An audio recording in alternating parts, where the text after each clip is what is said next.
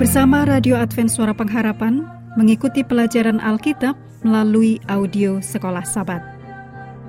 Selanjutnya kita masuk untuk pelajaran hari Minggu tanggal 21 Mei. Judulnya Dua Sistem Mencolok yang Berlawanan. Mari kita mulai dengan doa singkat yang didasarkan dari Wahyu 15 ayat 3. Besar dan ajaib segala pekerjaanmu, ya Tuhan, Allah yang Maha Kuasa. Adil dan benar segala jalanmu, ya Raja segala bangsa. Amin.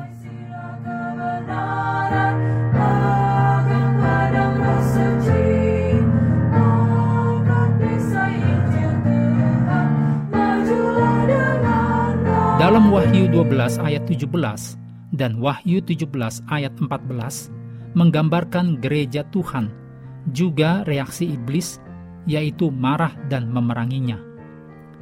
Selama berabad-abad, Tuhan selalu memiliki umat yang setia kepadanya. Wahyu 12 ayat 17 menggambarkan kesetiaan umat Allah, seperti mereka yang menuruti perintah-perintah Allah, dan juga digambarkan sebagai dipanggil, dipilih, dan setia Demikian ditulis dalam Wahyu 17 ayat 14. Dalam Wahyu 14 ayat 8 dan Wahyu 17 ayat 1 dan 2 dituliskan pengumuman hikmat yang disampaikan malaikat bahwa Babel yang telah memabukkan segala bangsa sudah rubuh dan menerima putusan akhir. Yohanes menulis kitab Wahyu pada akhir abad pertama. Pada zaman ini, kota kuno Babel adalah tumpukan debu.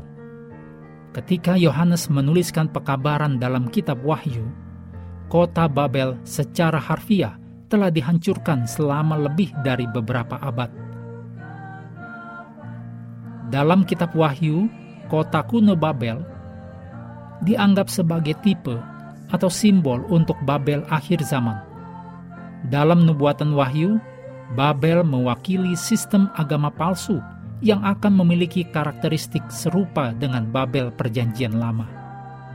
Prinsip-prinsip yang memandu Babel kuno akan menjadi struktur dasar dari Babel rohani modern. Dalam Wahyu 17 ayat 1 sampai 6, seorang perempuan memakai kain ungu dan kain kirmisi melangkah melintasi bentangan waktu. Perempuan ini menunggangi binatang berwarna merah ungu Kitab suci menyebut perempuan ini pelacur.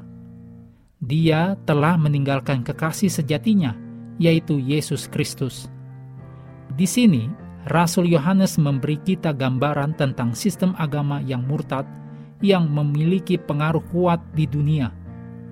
Lihat kalimatnya. Kuasa ini dengan dia raja-raja di bumi telah berbuat cabul dan penghuni-penghuni bumi telah mabuk oleh anggur percabulannya. Ditulis dalam Wahyu 17 ayat 2. Mabuk. Kata mabuk selalu negatif dalam kitab suci. Dan percabulan adalah simbol dari ajaran sesat, doktrin, dan praktek yang sesat. Baik para pemimpin maupun rakyat jelata sama-sama telah dipengaruhi secara negatif oleh kekuasaan ini. Menurut Efesus 6 ayat 10 sampai 18, mengenakan seluruh perlengkapan senjata Allah adalah satu-satunya perlindungan kita. Mengakhiri pelajaran hari ini, mari kembali ke ayat hafalan kita dalam Wahyu 17 ayat 14. Mereka akan berperang melawan anak domba tetapi anak domba akan mengalahkan mereka, karena ia adalah Tuhan di atas segala Tuhan dan Raja di atas segala Raja. Mereka bersama-sama dengan dia juga akan menang, yaitu mereka yang terpanggil, yang dipilih, dan yang setia.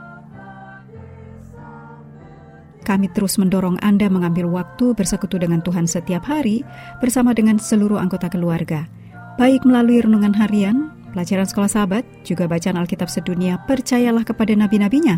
Yang untuk hari ini melanjutkan dari Mazmur 15. Tuhan memberkati kita semua.